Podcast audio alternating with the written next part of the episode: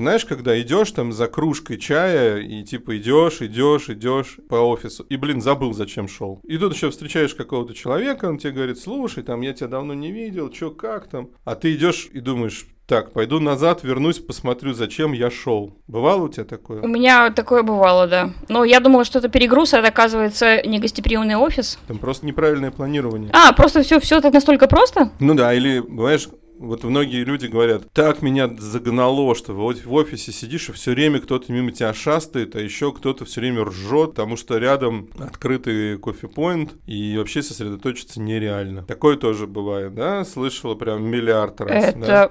Вообще, очень часто. А потом тоже такая штука. Приходишь на рабочее место, садишься, что-то делаешь, потом так раз, а где мой телефон? И понимаешь, что в пальто оставила телефон, и такая топ-топ-топ-топ-топ за телефоном ушла, пришла, вернулась назад. А что я делала сейчас? А, письмо написать. Кому письмо? Какое письмо? В общем, это про то, как правильно планировать масштаб внутри больших офисных проектов. Привет, с вами подкаст «Обитаемый офис». И его ведущие Ольга Артеменко и Федор Рощевский. Давайте мы сегодня про то, как удобство создает человека в офисе. Ну, даже не просто удобство, а грамотное планирование. Сегодня такая минутка практичности будет, или 20-минутка. У нас появилась идея поговорить сегодня про штуку, которая кажется очень простой и совершенно очевидной. Кто-то это называет офисной эргономикой, кто-то это называет базовым э, логистическим порядком. Я это стараюсь называть офис как городской масштаб. То есть, когда мы масштабируем большую городскую структуру на офисную территорию, это чрезвычайно важно и нужно применять, особенно когда у вас довольно большая площадь этажа офиса. И тут на каждый примерно мой довод будет много разных, я думаю, у всех примерчиков, и как печальных, так и положительных. И главное, что будут очень много полемических пунктов. Вы можете нам потом в комментариях к подкасту написать, с чем вы не согласны. Мы ответим, расскажем, почему мы именно так считаем. Вот скажи мне, какая у тебя была самая неприятная какая-нибудь история, связанная с тем, что ты заблудилась в своем бывшем офисе, или тебе было что-то там очень неудобно, было у тебя что-нибудь такое? Да, это было в самом начале моей карьеры, когда я отошла от журналистики и стала секретарем э, в агентстве недвижимости. Оно располагалось на Белорусской, э, там еще было шикарное казино, и рядом был бар для тех, кто любит летать. И когда нужно было дойти по территории до этого офиса, я заплутала и сначала ушла в кабинет директоров самых крупных и классных. И когда я сказала, что я, здрасте, пришла на собеседование, меня посмотрели круглыми глазами, сказали, вам, девушка, наверное, не сюда. Потом я внезапно завернула в столовую и такая опоздав на полчаса, когда я заявилась на собеседование, это был, конечно, epic fail. Ужасные вот эти вот коридоры непонятные, куда ведут без э, навигации, это был просто одно. Я до сих пор помню. Мне, мне, кстати, в кошмарах даже порой это снилось. Очень такая показательная ситуация. Это Ямского поля, это где э, Золотое казино. Слушай, это же Голден Стрит ее называют. Golden Точно, Street. да, да, да, да. Смешное место. Именно. Так вот, ты прям классический практически пример такой проблемы, которая, ну, очень ярко встречается во многих офисах. Можно ее, с одной стороны, раскручивать этот клубок проблем, отсутствие грамотной навигации. Это отдельная тема для разговора, мы обязательно ее коснемся в каком-нибудь из выпусков. Но я сейчас подведу чуть-чуть к другому. Предположим, у нас этаж нашего офиса или несколько этажей площадью там от тысячи метров. Там работает ну больше ста человек запросто. И надо понимать, что все эти люди не будут работать в одном едином пространстве. Да? Естественно, они не будут, не будут все сконцентрированы в одном месте. Значит, это какие-то зоны внутри, скорее всего, открытого рабочего пространства, поскольку это самая рациональная э, система для современных офисов. Конечно. И в общем, когда мы на эту ситуацию попытаемся наложить подход, который используется в городской среде, ну, в такой здоровой городской среде, то мы поймем, что нам необходим человеческий масштаб. А что такое человеческий масштаб? В офисе, да? Самый классный пример – это такой, есть такая теория, не теория, не знаю, как это такая байка, что чтобы чувствовать себя комфортно в открытом офисном пространстве, и чтобы другие люди чувствовали комфортно себя с тобой, нужно, чтобы за три гудка телефона ты мог дойти от рабочего места до уединенной комнаты, в которой ты можешь поговорить или по делу, или по частному вопросу. Интересно. Представляешь?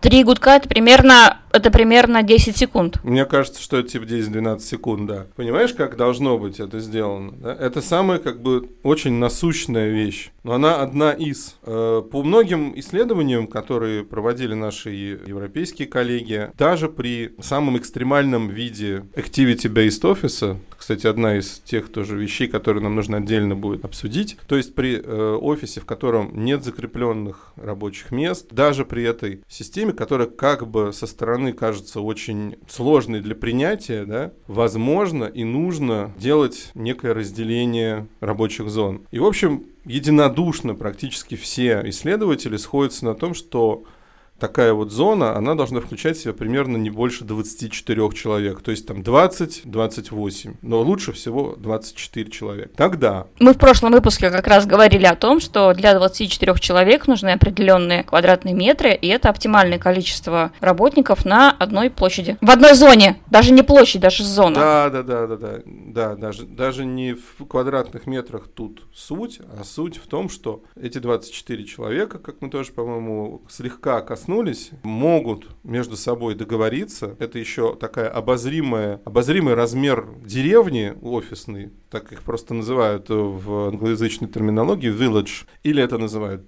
племя, tribe, да, эти люди, изо дня в день общаясь, могут договориться о неких негласных правилах и о соблюдении гласных правил. И они легко могут использовать общественные блага, так, можно так назвать, не конфликтуя между собой. Это вот как раз небольшой кофе-поинт, это телефонные будки и переговорные комнаты, это принтер, это та для релаксации, какие-то отдельные зоны неформального общения. И вот примерно предполагая, что вот этих всех функций дополнительных на 24 человека у нас должно быть по одной, мы можем получить средний такой space budget, бюджет площадей на весь офис. То есть это почему я говорю о городе, поскольку это такой квартальчик. Да, я понимаю, о чем идея, конечно, конечно. Ну, то есть, например, у тебя в квартале не обязательно должен быть концертный зал. Угу. Ну, ну, круто, Конечно, потому что он может быть один на целый город. Да, круто, если он есть, но не обязательно. И там даже кинотеатр, наверное, не обязательно. Наверное, не обязательно большой шопинг-молл. Наверное, не обязательно большой ресторан. Но у тебя должна быть маленькая кафешка, у тебя должна быть какая-то, не знаю, типа дома быта какая-то такая штука. Вот. И я не упомянул совершенно зря не упомянул гардеробы. Тут вот есть прям две враждующие армии, два враждующих подхода взгляда на мир. Один взгляд на мир такой, а что это у вас гардеробы так далеко от лифтовых холлов? Это что это у нас люди будут в своих грязных куртках и зимних шубах переться по всему офису? Мой внутренний ребенок тихо ржет над этим, потому что что-то они наняли себе людей в грязных куртках и зимних грязных шубах. Типа, не, грязная шуба. Грязная шуба это что, свисающая с сосульками? Да не знаю. После я... Интересный ну, подход. Кто-то случайно упал там и как-то вымазался в грязи, ну это же катастрофа, и надо человека пожалеть и помочь ему. Конечно, конечно. Это вообще все не связано с э, тем, что гардероб находится рядом с входом. В общем, есть э, секта тупоконечников остроконечников, как у э, нашего прекрасного, господи, автора Гулливера забыл. Но это не важно. Сейчас вспомню, я к концу вспомню. У меня э, Роберт Льюис Стивенсон, который никогда не писал эту книгу в голове, но я вспомню. Так вот. Разве не Свифт ее написал, Гулливера? Джонатан Свифт, ей! Спасибо, мой, мой, дорогой, мой дорогой помощник. Ха! В моем гугле будут ассистенты звать Ольга. Спасибо за честь, спасибо за честь. Голосовой помощник. Welcome.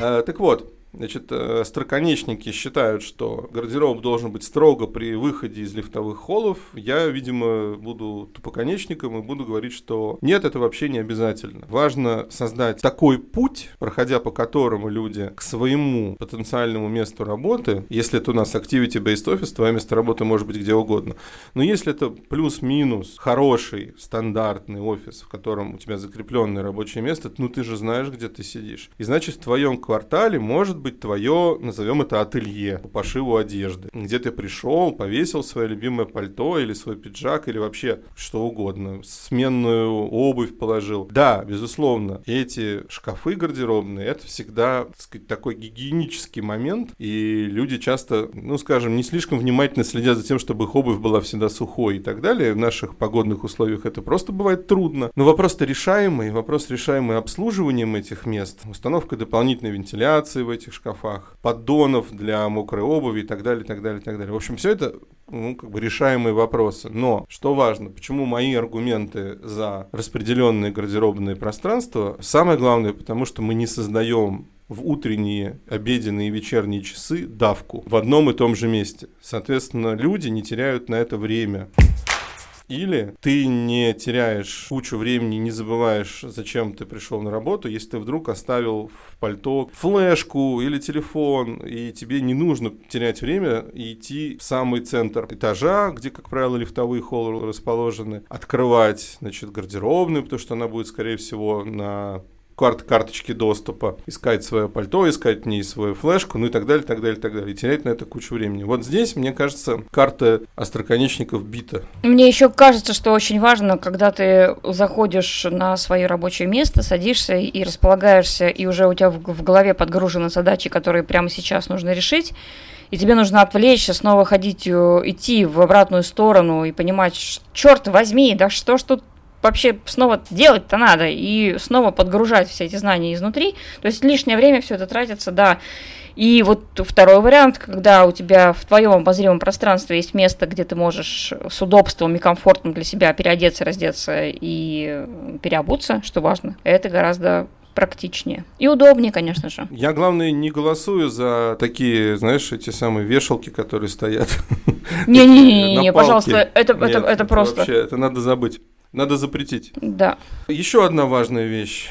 Она связана как раз с кофе-поинтами или там местами, где можно налить себе стакан воды. Мы знаем, как важно в течение дня пить воду и так далее, и так далее. В общем, эти места тоже должны быть расположены неподалеку от рабочих мест, но вот тут вступает но. Важно планировать таким образом офисное пространство, чтобы все места, откуда может доноситься шум или звук, не характерный для рабочего процесса, скажем так. То есть это какие-то могут быть комнаты, где люди играют настольный теннис. Это могут быть места, где люди включают кофемашину или начинают болтать, или там отмечают день рождения днем. Вот эти места все должны быть доступны ножками за недолго, за совсем быстро, за минуту, за две. Google вообще считает, что должно быть 50 шагов у любого гуглера до места, где он может схватить какую-нибудь плюшку или попить кофе. Потому что иначе гуглер идет в кафе в нижнем этаже здания или выходит вообще на улицу и идет по Mountain View и там где-то тусуется. И тогда он теряет мысль, теряет производительность труда и так далее, и так далее. Но вместе с этим, вместе с тем, что это должно быть достаточно близко от рабочего места, это нужно расположить таким образом, то есть входы в эти зоны должны быть обращены скорее к внутреннему ядру здания. Угу. И тогда не будет вот этого конфликта интересов, когда люди, которые работают, оказываясь близко к такому тусовочному месту, они страдают от постороннего шума. Вообще, одним из таких базовых принципов планирования хорошего открытого офисного пространства является создание так называемого вторичного ядра. То есть, когда функциональные помещения отделяют рабочие места от э, зоны трафика. Например, в рабочей зоне могут быть входы в кабинет руководителей, могут быть входы в переговорные комнаты для этого вилледжа предназначенные, если это их назначенная переговорная комната, угу. ну и так далее. А вот все остальные помещения, типа принтерной, типа кофепоинта, гардероба, каких-то внешних переговорных комнат, возможно, комнат игровых или там еще каких-то дополнительных функциональных помещений, серверных особенно. Это все должно быть как бы внутри ядра, вторичного ядра здания или нашего проекта, тогда люди не будут ходить за своими бытовыми надобностями или еще какими-то потребностями, не будут ходить мимо других людей. Они будут выходить вот в этот вот кольцевой внутренний трафик и там уже попадать в нужные им помещения. Если это возможно, да, мы понимаем, что бывают такие узкие здания, где это сделать практически невозможно, но все равно надо стараться каким-то образом, может быть, какими-то, ну, формируя какие-то перегородки, проходы, там, какими-то, может быть, зелеными стенами и так далее, и так далее, далее, вот этот путь выделять. То есть мы можем здесь не писать, знаешь, там, не ставить указатель вам направо, а просто создавать такое направление самой архитектуры, самой пластикой, чтобы людям было удобнее пройти не вдоль своих коллег, которые работают за столами, а вдоль внутреннего ядра здания и попасть во всякие нужные помещения. Слушай, на самом деле, когда мимо тебя перестают ходить, это же еще снимает огромное психологическое раздражение, которое появляется ну, от перебора всего, что происходит рядом с тобой. Мельтешение всегда раздражает. Скажи, пожалуйста, такие идеальные офисы существуют? Конечно. Но это не то, что идеальный офис, это вообще офис здорового человека, понимаешь, когда в нем нету или сведены к минимуму простыми, тарюсь, это простые приемы, которые не стоят никаких отдельных денег, они стоят только внимания и профессионализма выбранных вами архитекторов. Таких офисов достаточно много. Кати? Именно по этому принципу офис Кати был спроектирован. Это в бизнес-центре Метрополис. Это один из хороших примеров. Учитывая тот же принцип, мы стараемся проектировать практически все наши офисы. Ну, Санофи на похожем принципе основан, хотя чуть более сложном пластическом, но там прям выражен есть путь циркуляции и путь только вот в определенные activity-based зоны. Офис лаборатории Касперского в Аркусе третьем, э, в бизнес-центре Аркус 3 по тому же принципу организован. Ну, масса других проектов, которые сделаны именно э, с учетом, с расчетом на вот эту тему масштаба человека и создание максимально комфортной среды за счет простых планировочных решений. Я сегодня не один раз повторял слово сочетание Activity-Based Office, и думаю, что нам стоит посвятить ему отдельный выпуск, Потому что все этого, про этого зверя слышали, но не до конца, может быть, кто-то знает и понял, о чем он. И пусть сегодня нашим таинственное слово на архитектурном сегодня будет activity-based office.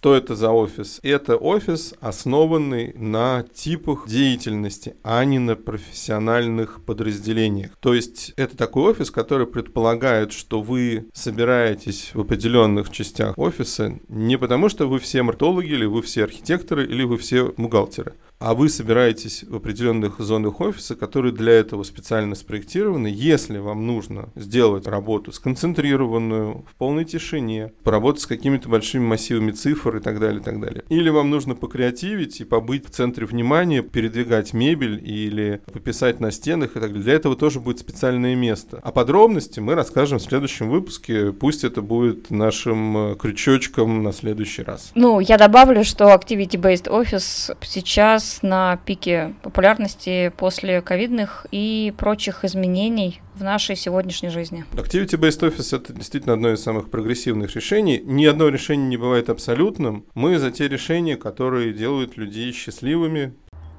А счастливые люди, как известно... Хорошо работают.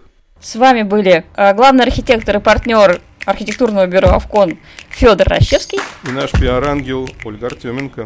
До новых встреч. Пока.